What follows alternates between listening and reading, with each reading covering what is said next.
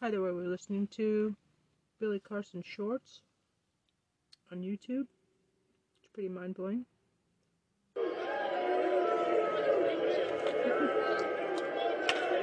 Back off, you bleeding wanker!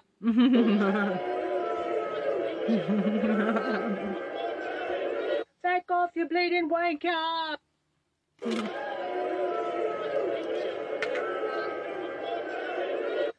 off, you bleeding wanker!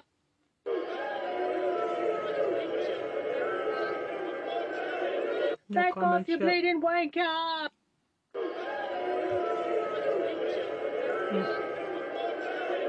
Back That's me joining the crowd booing. booing Trumpty Dumpty.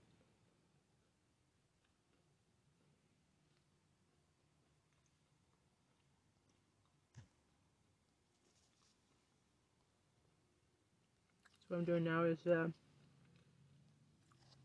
mm, recapturing my uh,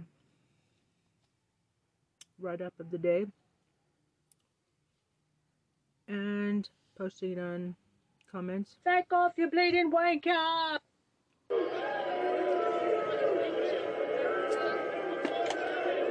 Back off, you bleeding wanker! and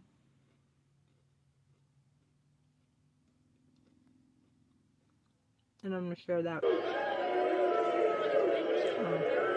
you know what? Back off, you bleeding wanker!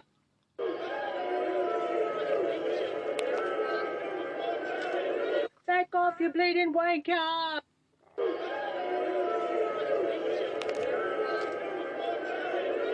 Back off, you bleeding wanker!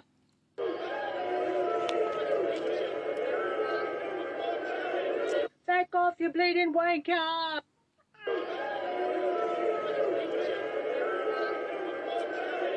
Back off, you bleeding wanker!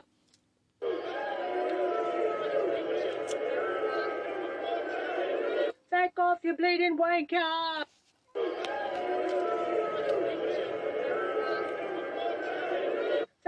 You bleeding wanker!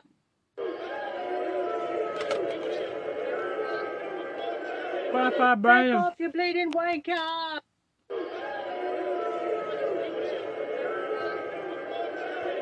Back off, you bleeding wanker!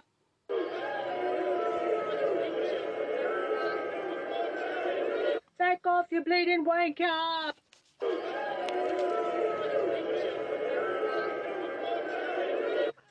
You bleeding wanker! Okay. So I'm gonna share it.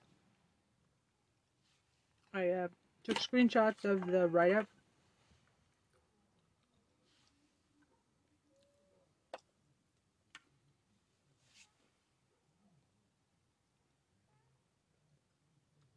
Oh, yep.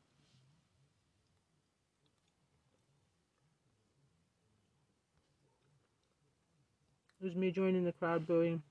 This type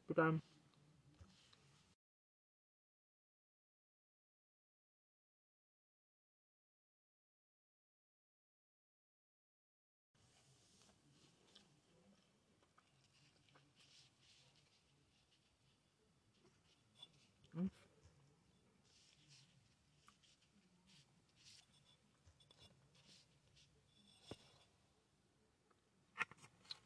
can't hear what I'm saying, I'm saying, uh, feck off you bleeding wanker.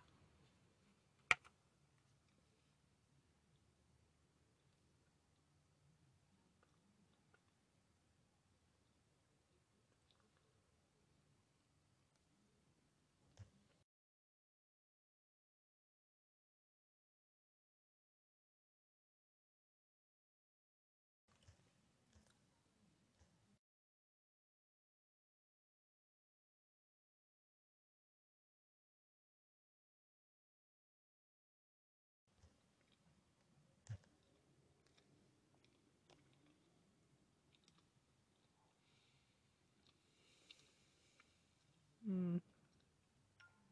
We all share it with uh, BBC BBC One, BBC Two.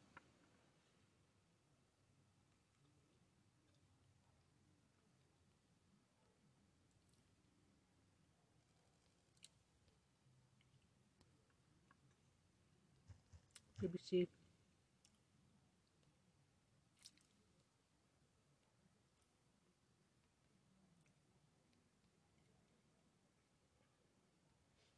Okay, good enough.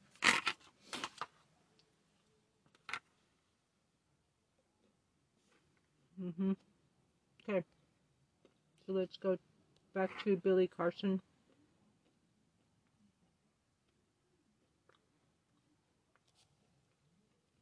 Hmm. Where? Why did Jimmy Fallon reject Katy Perry explaining the truth about her album cover? Let me know your thoughts on this. The eye and the mouth. No, I saw that, but I mean, I mean, um, because you would think if you want to see something, just open your eyes and see. Well, you know what? You want to hear the story behind it? No, Why did Jimmy Fallon reject Katy Perry explaining the truth about her album cover? Let me know your thoughts on this. The eye and the mouth. no, I saw that, but I mean,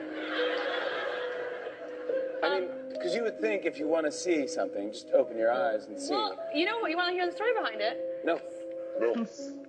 Why did Jimmy Fallon reject Katy Perry explaining the truth about her album cover? Let me know. A album cover. It means they're watching what you say. He was nervous as hell. Reminds me of when Kelly Clarkson started talking and Kevin Hart was like, shh. they can do whatever they want. I'm a roll with Jesus. Jimmy said no, because he's in the Illuminati too. Both have signed that deal. He would only say no because he's on the same level of evil as she is. Jimmy has been in on it since Taxi. He for sure went through all three doors.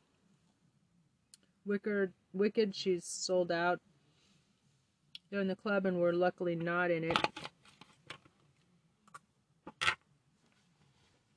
Look at the fear in his eyes. He forgot to add in the fact that he bursted out laughing and asked her to explain, of course.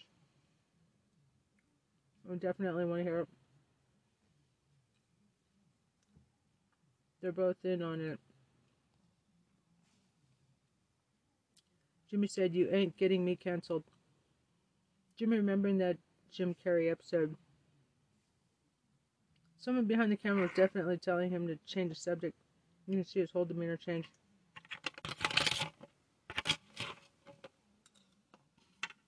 I'm eating um blueberry cherry cake, walnut, almond. Someone, evil rules Hollywood and the music industry. Boycott evil. He's past her level in that sicko evil and he knows better. Notice how he looks into the crowd almost at a specific unknown person. A handler who's trying to get her to look and see the handler is there. Hunting. Open your eyes. He's right there. And he then replies automatically no. He is terrified. He knows the rules. I would say the same thing is so weird of a cover. I wouldn't want to get into that subject. In fact, I will do my best to forget the picture altogether. It's creepy.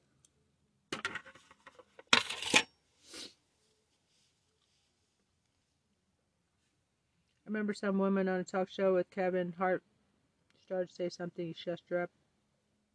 After says no, he chuckled and says, Yeah, he does. Money his story. That's how parts of the video tell a whole different story.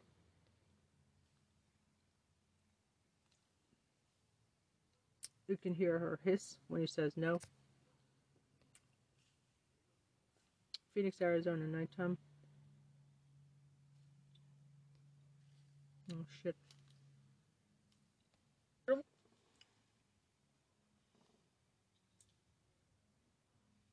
Hmm.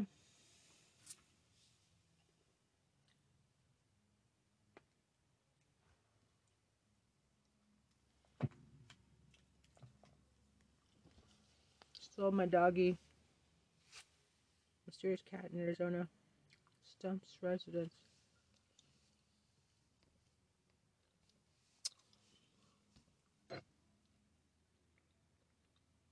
Ex convict saves Texas police officer after carjacking suspect shoots him.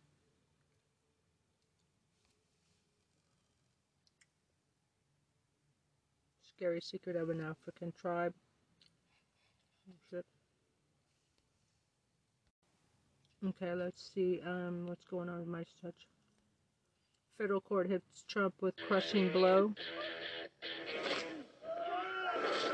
Thanks for almost 300k. Washington, D.C. Circuit Court of Appeals issued a very, very powerful decision in a civil case today with respect to the issue of presidential immunity.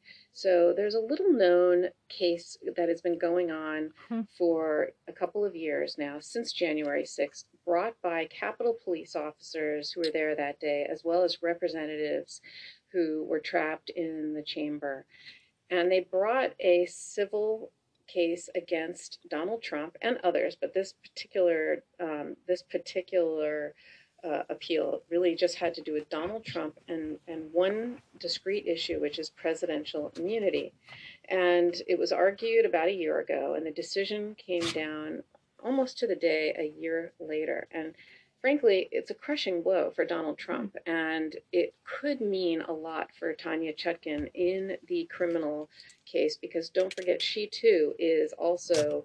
Uh, trying to decide this issue of presidential immunity because Donald Trump is taking the position that he's absolutely immune, both criminally as well as civilly, like, meaning he can't be sued for damages, because he's president of the United States and he was acting uh, in his job as president when he's being for what he's being charged for. Now, now, what he's basically there is there is a presidential immunity doctrine, and what that doctrine basically says is if you're doing your job as president, uh, in the civil context, you can't be sued for doing your job, right? Even if you get it wrong, even if you, you know, get it wrong and it ultimately ends up being a crime, actually, or being some kind of civil, you're doing something that could normally hold you civilly liable. If you were acting in good faith, doing your duty as the president, you could be, you will be immune from civil damages because you you did you were doing your job at the time, and that's to emphasize and encourage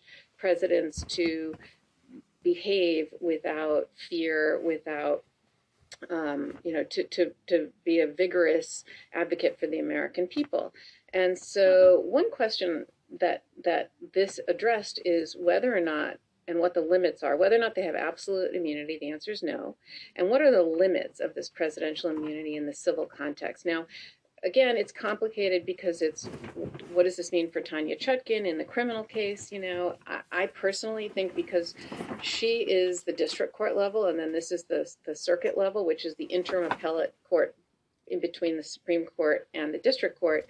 And so this is the law of the circuit. Again, they were very clear that this only applies in civil cases, but they but they very much, I think, if I were Tanya Chutkan and I was a federal judge and who was about to render a decision on whether Trump has presidential immunity, I think I would absolutely look to this for guidance. Um, and, you know, it just seems a little coincidental that it's coming out right now after a year after the oral argument. Uh, and I think maybe it's because they knew that she's going to be considering this issue. And so they, she, they were giving guidance about how they're thinking about the issue of presidential immunity and the limits and the parameters. Um, nobody dissented, which was interesting.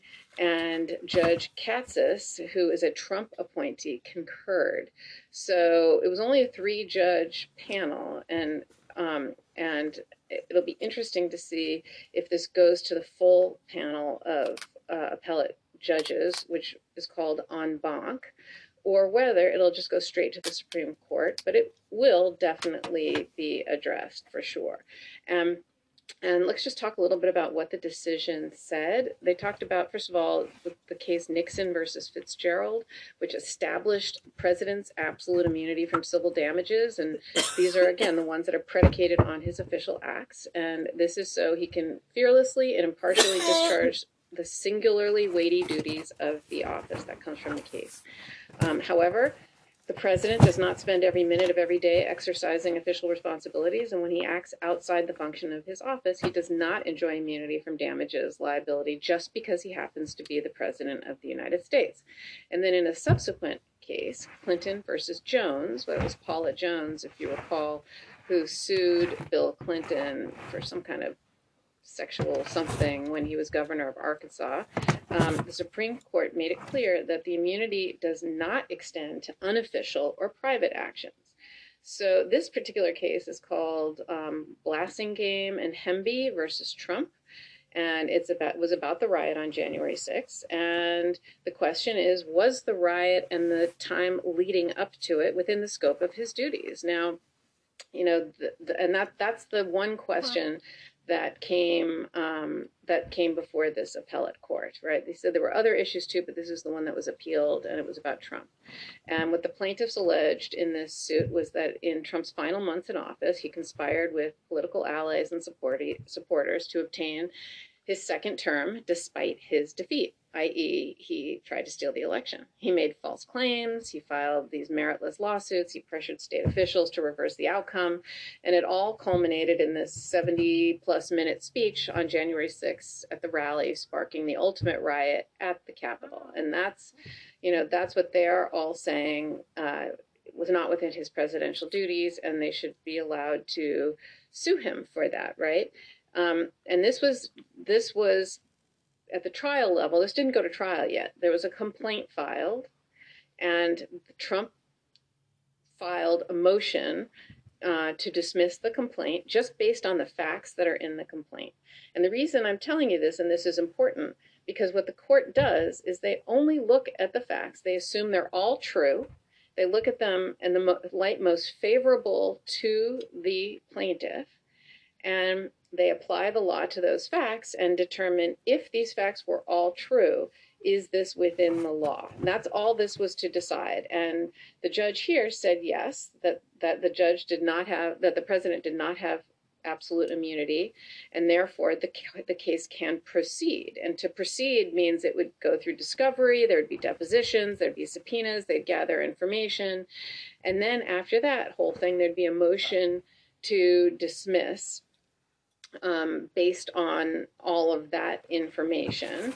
And and that that's when they look at all the facts and see um, whether there's can be a ruling on those facts. And if not then it goes to trial. Okay and that's that's how these things that's how these things go. So so this is at that beginning. Just let's look at the facts in light most favorable to the plaintiff and apply the cold law to the cold facts. And is there enough to proceed? And and what the DC Circuit said yes. The the the court here, the D, the district court, applied the law to these facts if you take them as true in the light again most favorable to the plaintiffs, and um, and that he's the president is not absolutely immune from damages. Did you know that poor sleep can cause weight gain, mood issues, poor mental health, and lower productivity? Sleep is Yeah, the foundation of our mental and physical health and performance in our days, and having a consi- consistent nighttime routine is a non negotiable for me. When I don't get enough sleep, trust me, you don't want to be around me the next day. Introducing Beam Dream. You know, we've been raving about Beam Dreams powder and their healthy hot cocoa for sleep. And today, our listeners get a special discount on Beam Dreams powder, their best selling healthy hot cocoa for sleep with no sugar added and a ratio. It helped me fall asleep necessary again. Not at this stage and the proceeding. You know, in this was that Trump is not entitled to official act immunity for his actions leading up to January 6th, at least not at this stage. And they were made it very clear, not at this stage in the proceedings because of what I just said. Um, you know, and then, you know, we'll then we'll see. He'll develop his own facts on the immunity question and if he wants to show that he, he did this all in his official capacity as president then he can move for summary judgment on his claim later which is that second motion to dismiss uh, that happens at the end. You know both parties can move for summary judgment motion or it can go to trial if if the judge finds um, you know fi- doesn't find for either side. So you know, the, they went on to kind of say, look, when a first term president opts to seek a second term, his campaign to win re-election is not an official presidential act. The office of the presidency as an institution is agnostic about who will occupy it next, and campaigning to gain that office is not an official act of the office. I thought that was worth reading that quote from the decision. Uh, it, the decision went on to say equally when a sitting president is running for a second term, uh, attends a private fundraiser for his reelection effort, hires or fires campaign staff, uh, or or cuts a political ad, speaks at a rally, etc. He's not carrying out official duties. He's acting as an office seeker, not an office holder, right? Just the same as whoever's running against them. They're both office seekers and not office holders. Like, for example, what if um, Trump and Biden were you know going against each other. One's a former president one's a current president. You know neither one of them should have a benefit just because they were you know when when they are acting in their duty as candidate right?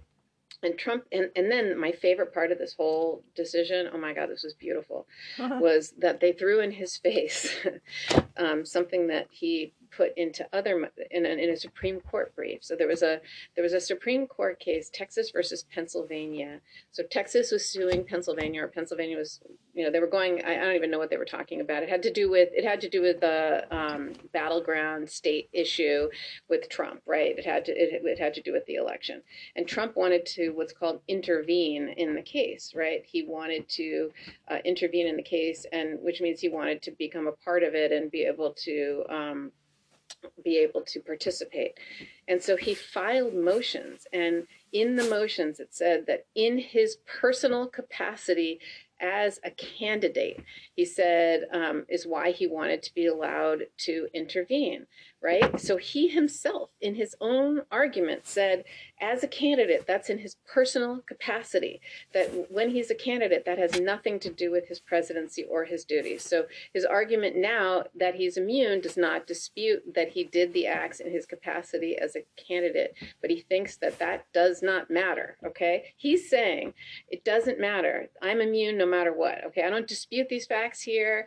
I don't dispute that I did it in my capacity as a candidate, but I think it doesn't matter because in my view, this is what Trump is saying a president's speech on matters of public concern in and of itself is invariably an official function. And when he was engaged in that function, when he spoke on January 6th and the lead up to that day, that was a matter of great import and public concern. And that, therefore, because I was talking about something of great import, that's part of my duties, and therefore I'm immune. And the court rejected that. They resoundingly rejected that. And they said, when presidents are often exercising official responsibilities, I'm sorry, while presidents are, are often exercising official responsibilities when they speak on matters of public concern, it's not always the case, right? When a sitting president running for reelection speaks in a campaign ad or is accepting his party nomination at a convention, that's a matter of public concern. Um, but that's not official, that's private, right? That's as the private office seeker, not the office holder. And so uh, they also acknowledge that, that theirs is not the, the DC Circuit also acknowledged that theirs is not the final word and that this is going to go to the Supreme Court. And so therefore uh, they, they, they acknowledged that and they said, look, we're not reaching the First Amendment argument because Trump didn't appeal this, um, but he could bring that in the future. This is only about presidential immunity. And we're also not opining on whether this has anything to do with the other privileges, like executive privilege that could that could shield him from discovery of certain evidence or affect his case, nor whether he could be immune from criminal prosecution. So they chose to call that out. Um, anyway, so I thought this was a really, really interesting um, decision that clearly said that. Um, that this did not that that this essentially was a private act. It didn't fall within his presidential duties or in the outer perimeter the outer perimeter test that was established in the nixon case. Um, and look they specifically said you know that um, that that they're not that he's not immune you know that this is a question that can go forward. And um, and we'll see. We'll see how this how, how this goes, whether he appeals to the Supreme Court or whether this is, uh, you know, whether he asks for a full review en banc. But one of his own appointees didn't even reject it, concurred here, because that's how clear the law is. So, you know, it's one step closer to uh, being Prison. held accountable. Um, but presidential immunity is One step closer to prison, smiley face. issue left.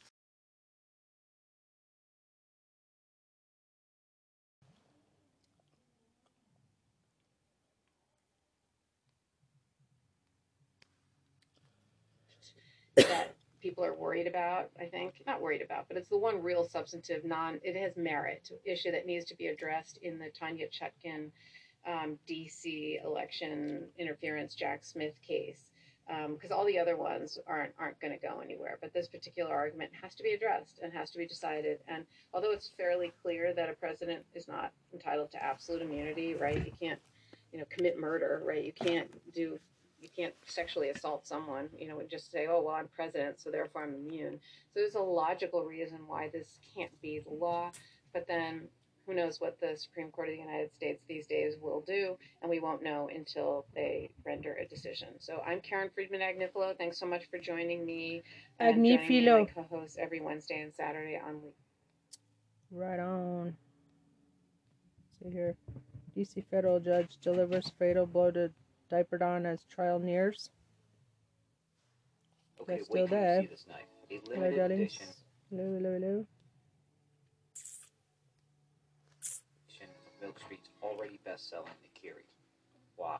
I'm Ben Meiselas from Legal AF, joined by Michael Popak. A big order in the Washington, D.C. federal criminal case against Donald Trump.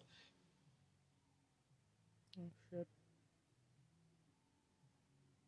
Motion to dismiss the indictment in that matter on absolute presidential immunity grounds as well as on constitutional grounds. Donald Trump tried to make a constitutional argument citing the First Amendment, due process, and double jeopardy, and then tried to claim that the Constitution provides for absolute presidential immunity. My favorite line from this 49 page order, actually 48 page order, is Judge Chutkan stating Defendant Donald Trump's four year service as commander in chief did not bestow on him the divine right of kings to evade the criminal accountability that governs his fellow citizens. Quote, no man in this country, nor even the former president, is so high that he is above the law. That actually echoes a prior order made by Judge Tanya Chutkan at the very outset of the January 6th committee proceedings, where she ruled Donald Trump is not the king, nor is he a current president. Now, as part of Judge Chutkan's order, and then I'm going to hand it over to you, Michael Popak. She first addressed the issue of absolute presidential immunity. She analyzed the text, the structure, and history surrounding the potential for absolute presidential immunity. With respect to the text, she found that the impeachment judgment clause does not support Donald Trump's argument that uh, the only way to pursue criminal charges against a president is through, or former president, is through the impeachment process. She just analyzes the language of that clause, and it clearly provides for the fact that it does not restrict the ability to bring uh, criminal charges later. She analyzes the structure of the Constitution and points out that while the Supreme Court uh, has recognized an immunity as it comes to uh, presidents or former presidents for civil cases for monetary lawsuits while they're in office, citing Fitzgerald v. Nixon. That was an employment case. She says those same considerations do not apply in the criminal fora and where no one, no man is above the law, and especially that our founders wanted to make sure that presidents and former presidents would be held ultimately accountable uh, to uh, the law and and if they engaged in crimes to be held accountable. And then she goes over the history uh, of the Constitution, the history of this concept of immunity, and says it does not apply to presidents or former presidents. And then gives you that line that I just said. She then goes over the constitutional arguments um, as well and says the, the First Amendment. Just because this involves speech, that doesn't block conduct that is criminal and then rejects Donald Trump's other spurious claims of double jeopardy and somehow due process uh, is uh, violated by charging former presidents. So, and, and Popak, as I toss it to you here, it's worth mentioning that this order on Friday night comes right after another order by the DC Circuit Court of Appeals from earlier this morning, where they found that there was no uh, absolute presidential immunity in the civil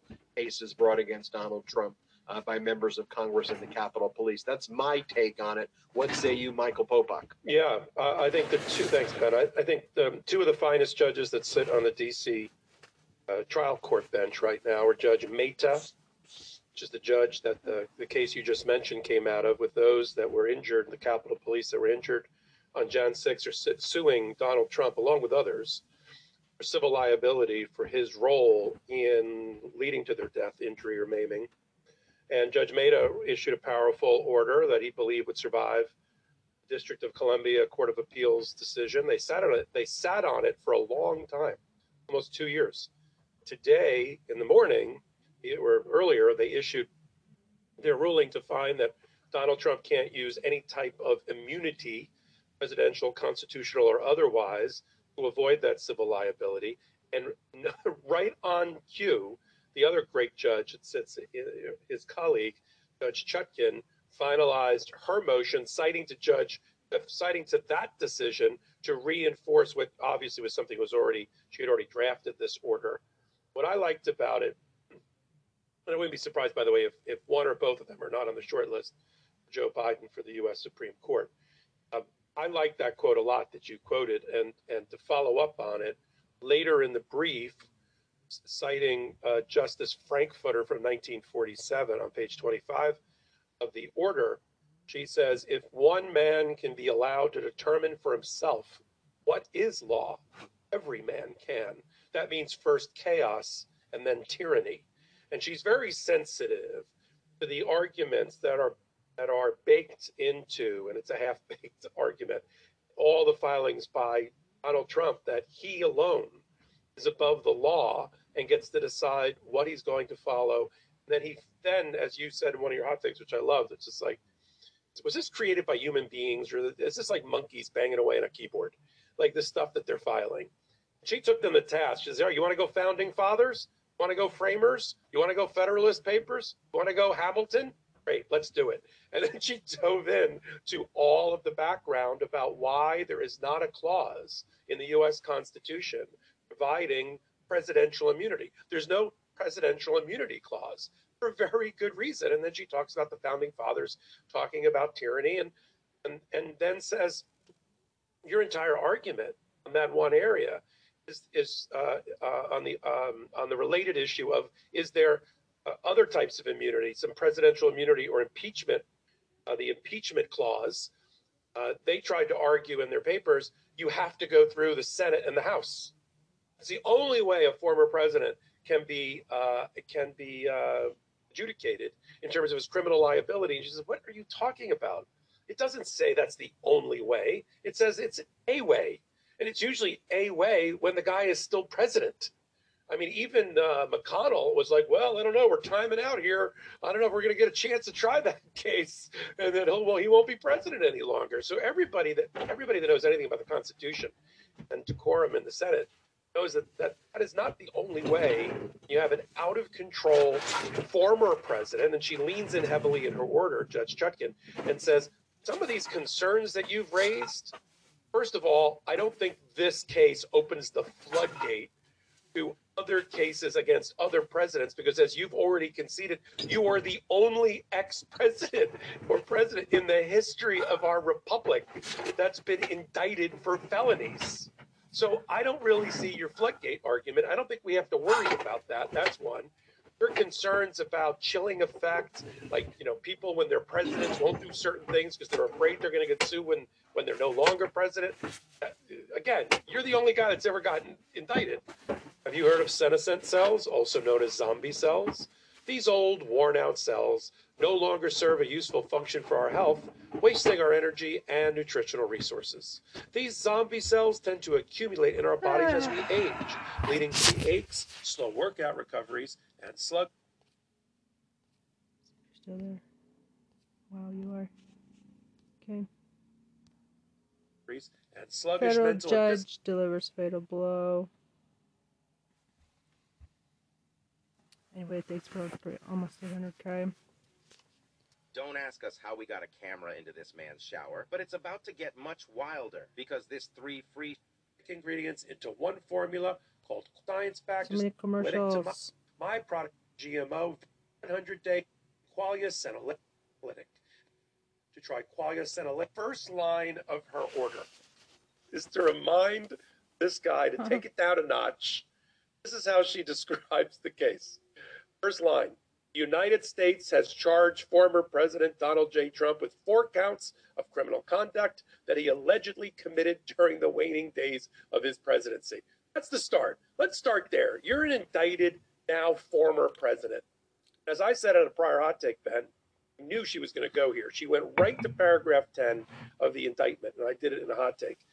Every time he said in his moving papers, You're trying to get me for First Amendment, for public statements, for tweeting, for communications I had with state officials, with communications I had with the vice president, for trying to uh, organize electors and all that. And that's just all First Amendment stuff. And she says on page two, those generalized descriptions that, that his lawyers have made about the indictment uh, fail to properly portray the conduct with which Donald Trump has been charged. And then she spends the next five pages going to places like paragraph 10 in the indictment of all the conduct that he is charged with, right?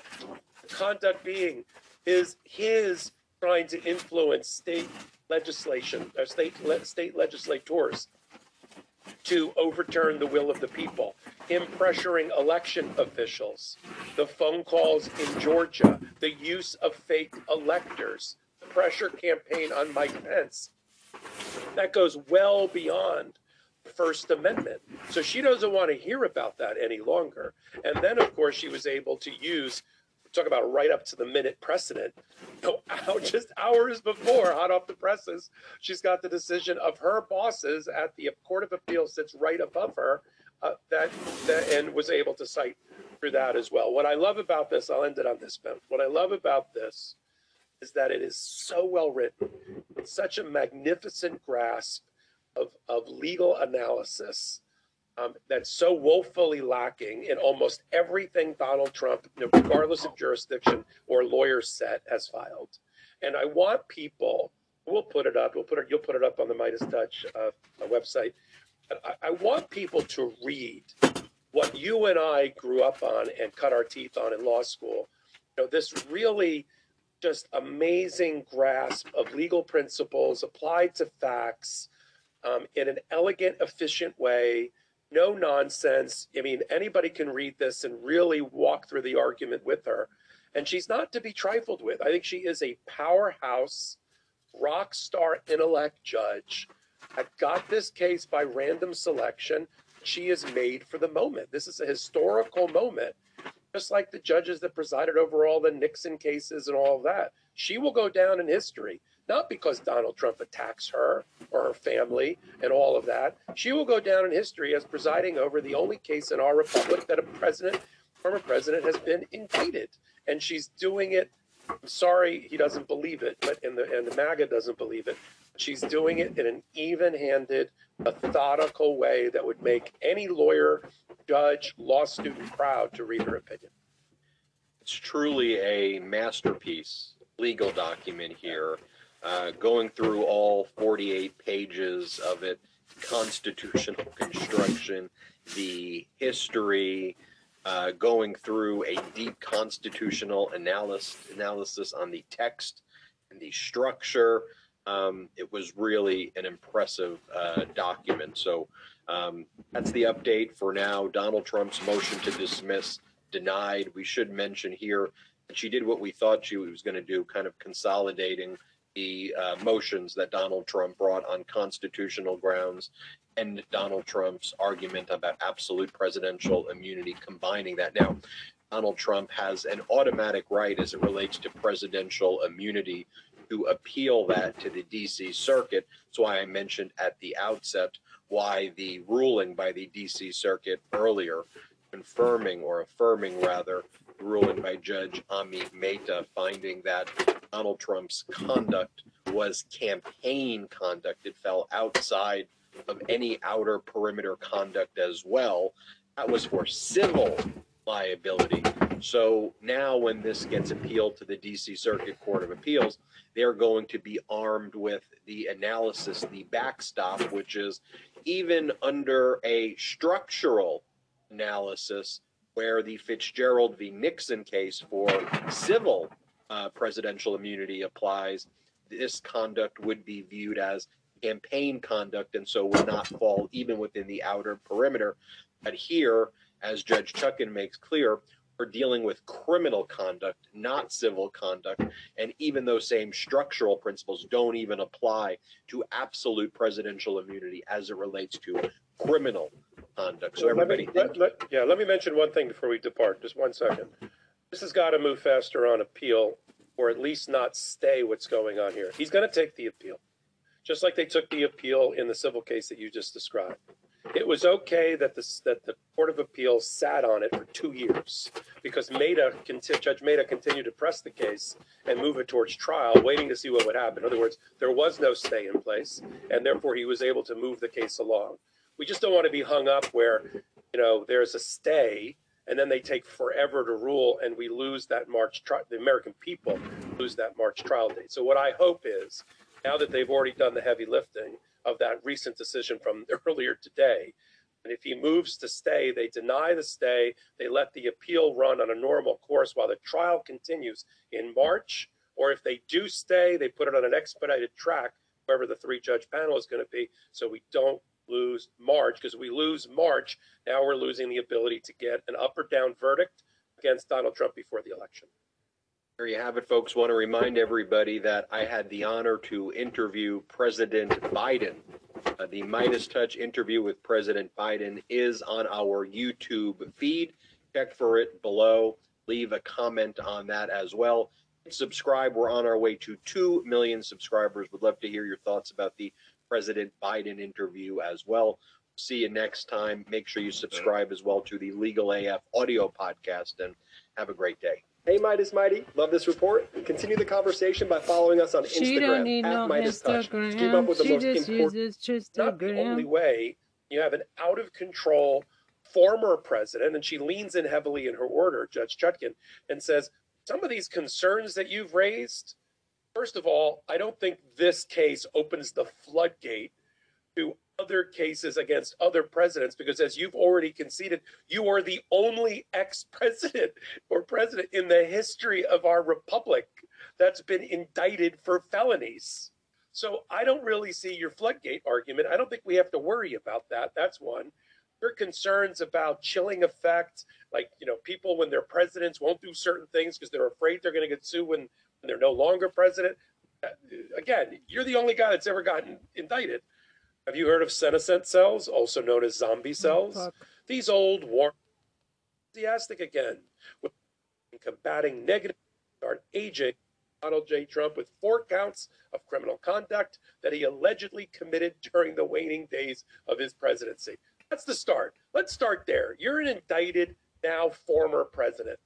As I said at a prior hot take, Ben, knew she was going to go here. She went right to paragraph 10 of the indictment, and I did it in a hot take every time he said in his moving papers, you're trying to get me for First Amendment, for public statements, for tweeting, for communications I had with state officials, with communications I had with the vice president, for trying to uh, organize electors and all that. And that's just all First Amendment stuff. And she says on page two, those generalized descriptions that, that his lawyers have made about the indictment uh, failed to properly portray the conduct with which Donald Trump has been charged. And then she spends the next five pages going to places like paragraph 10 in the indictment of all the conduct that he is charged with, right?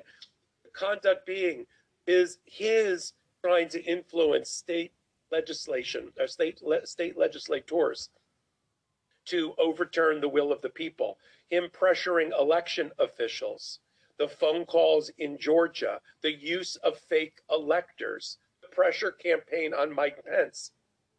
That goes well beyond the First Amendment. So she doesn't want to hear about that any longer. And then, of course, she was able to use, talk about right up to the minute precedent. Just hours before, hot off the presses, she's got the decision of her bosses at the Court of Appeals sits right above her, uh, that, that and was able to cite through that as well. What I love about this, I'll end it on this note. What I love about this is that it is so well written. It's such a magnificent grasp of, of legal analysis um, that's so woefully lacking in almost everything Donald Trump, regardless of jurisdiction, Chutkan is or a national hero. has filed. And I want people. We'll put it up. We'll put it. You'll put it up on the Midas Touch. Uh, Judge Chutkan.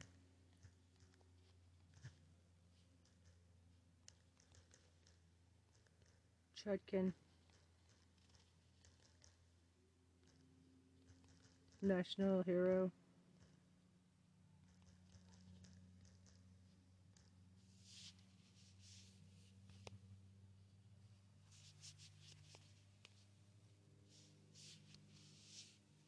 Website. I, I want people to read what you and I grew up on and cut our teeth on in law school. You know, this really just amazing grasp of legal principles applied to facts um, in an elegant, efficient way. No nonsense. I mean, anybody can read this and really walk through the argument with her. And she's not to be trifled with. I think she is a powerhouse, rock star intellect judge got this case by random selection. She is made for the moment. This is a historical moment, just like the judges that presided over all the Nixon cases and all of that. She will go down in history, not because Donald Trump attacks her or her family and all of that. She will go down in history as presiding over the only case in our republic that a president, former president, has been indicted. And she's doing it. I'm sorry he doesn't believe it, but in the and the MAGA doesn't believe it. She's doing it in an even handed, methodical way that would make any lawyer, judge, law student proud to read her opinion. It's truly a masterpiece legal document here, uh, going through all 48 pages of it, constitutional construction, the history, uh, going through a deep constitutional analysis, analysis Judge Chutkan.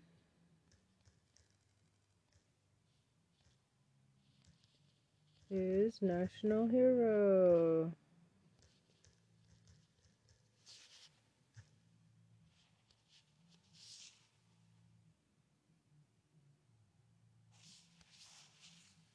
uh, going through a deep constitutional analysis analysis on the text, the structure. Um, it was really an impressive uh, document. So um, that's the update for now. Donald Trump's motion to dismiss denied. We should mention here she did what we thought she was going to do, kind of consolidating the uh, motions that Donald Trump brought on constitutional grounds and Donald Trump's argument about absolute presidential immunity, combining that. Now, Donald Trump has an automatic right as it relates to presidential immunity to appeal that to the DC circuit. That's why I mentioned at the Let's see. Republicans in Congress rip themselves to shreds on live TV as All of the Democrats. queens, I need y'all to see this because look, this is what I'm actually working with, and clearly there's not much there, but His campaign violations. The ISC records demonstrates that Representative Santos knowingly and actively participated in this conduct.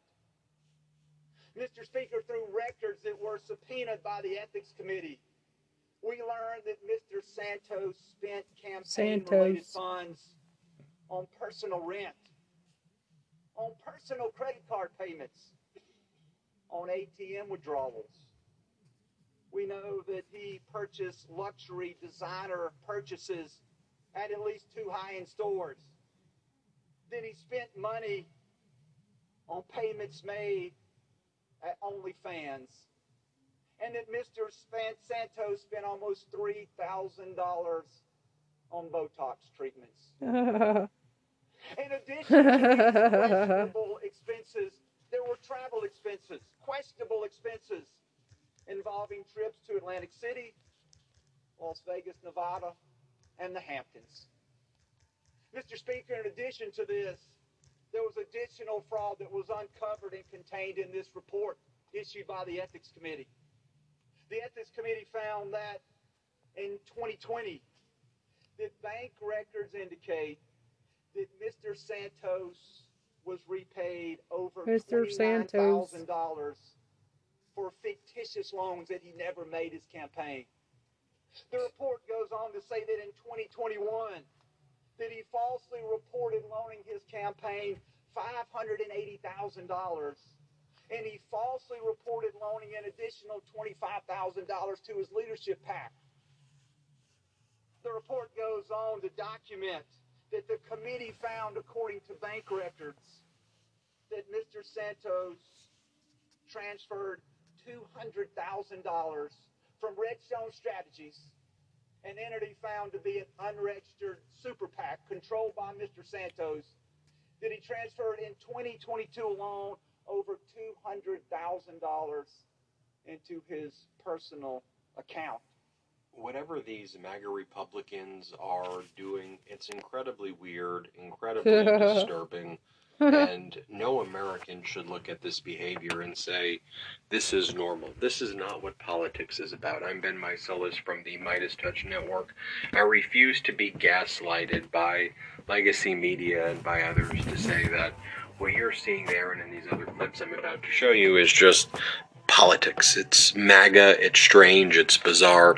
Like, I want to show you this right here as there was a debate on the expulsion of George Santos. You had Max Miller attacking George Santos, George Santos then attacking MAGA Republican Max Miller and saying that he engaged in abusing women, and they're all pointing at each other for who uh, the MAGA Republicans are. You abused women, you abused women, no, you abused this person. Here, watch this. I myself have been a victim of George Santos and as well as other members of Congress in terms of defrauding through public donations. I received an ethics complaint from the FEC, which I had to spend tens of thousands to defend myself. You, sir, are a crook. I know I should direct my comments to the chair. I yield back. Gentlemen, Parting shot. gentleman's time has expired. Uh, Gentleman from New York, Mr. Santos is recognized. I'd like to move to have the gentleman from Ohio's words stricken from the record, please. Gentleman's request is not timely, but the chair will remind all members to direct their remarks to the chair and not to other. Gentleman's request is not timely, but I would remind members to direct their remarks to the chair. Gentleman is recognized. Mr. Speaker, hypocrisy, as I mentioned. My colleague wants to come up here, call me a crook. Same colleague who's accused of being a woman beater. Are we, are we really going to ignore the facts that we all have passed and we all have the media coming out against us on a daily basis? I, I could show you many more of these clips, by the way. Like, same uh, uh, debate on the House floor. This is Matt Gaetz, MAGA Republican, saying that George Santos should not be expelled because his situation is very similar to Duncan Hunter, Republican, who was not expelled from the House after being convicted. And Duncan Hunter also had lots of lovers on the side who he was funneling money to, which I think Gaetz is saying it should not be subject to expulsion. Play this clip. it was a procedural double bind that shouldn't be held against Mr. Santos as some sort of adverse inference. Let's also talk about this precedent. The fact pattern as to Mr. Santos is remarkably similar to the fact pattern of former Representative Duncan Hunter. Duncan Hunter used campaign money on girlfriends and trips and home improvements and all sorts of personal lavishes. He was indicted for those crimes and continued to serve in Congress. He Make pled up- guilty make up stupid to a number of those crimes and continued to serve in Congress. He was in Congress for like an additional pay period after having pled guilty to the very same things that were that, that Mr. Santos has been indicted for. And so Here's MAGA Republican Clay Higgins just being weird. Calm down. Mr. Speaker, I've spoken for seven years to this body here, standing here. And very rarely have I had a prepared statement, nor do I today, but I'm going to read. Here's MAGA Republican Lauren Boebert spending her time attacking a Social Security Administration counselor who was there to testify, and the counselor just completely obliterates her. Here, watch. These are the 9 inch Guggenheim professional tailor shears. You all are allowing delinquent employees to sit on their sofas at home instead of actually getting to work and doing their jobs. Uh, this Doing is their absolutely jobs. That's unacceptable. absolutely So our employees are working whether they are in Absolutely. the office or at home, and they are. Are you expect- monitoring the work that they're doing from home on a regular basis? Yes, we are. Uh, Every every employee, do you have do you have the numbers of the hours that are submitted? Mm-hmm. Are, are you counting how many times they're logging into their computers and responding to casework? So our employees are subject to the same performance management processes and oversight they are whether they're teleworking or working in an office. And we have systems in place that our managers use to schedule, assign, and track workloads. And that includes individual employee workloads in many cases. So real time understanding of what actions are being processed at any particular given time. Additionally, our employees are required to be accessible to their supervisors, clients, colleagues, and external parties during work hours via a variety of means, including instant messaging, video platforms, and telephone. They are connected to the workplace, whether they are in the office or at the home. Th- then why is the backlogs for Social Security applicants increased from forty one thousand to one hundred and seven hundred thousand? Because we've been historically underfunded for a number of years now. I don't We are- think you're underfunded. You're you're funded at the Nancy Pelosi levels. At the Democrat levels, we just continue that same funding. So I would say at pandemic level spending. So I'd say we'd have an increase of over 8 million beneficiaries over the last 10 years. At the same time, we experienced our lowest work staffing levels at the end of FY22. That's a math problem. I mean, that is a problem. If you have those workloads, you know, increasing and you don't have the staff to take care of those workloads, you're going to have the backlogs that you're talking about, Representative. Well, I would love to see Geologie is a 26 time award winning uh-huh. skin, hair, and body care company recognized in Men's Health, Hypebeast, Byrdie, Esquire, Ask oh, Men, and Oprah Daily Groom. shown a demonstrated desire to cut our spending, even with the Republican majority. What I just described is happening on our watch, and we have nothing to show to this point when it comes to spending with a Republican majority in the House. Here is James Comer, MAGA Republican chair of the Oversight Committee, resorting to name calling and saying that the reason that he doesn't want to have a public hearing to allow Hunter Biden to testify publicly, he says, is because um, Little Moskowitz, he calls him Little Moskowitz, and Uh-huh. starts using ad hominem attacks. Play this clip.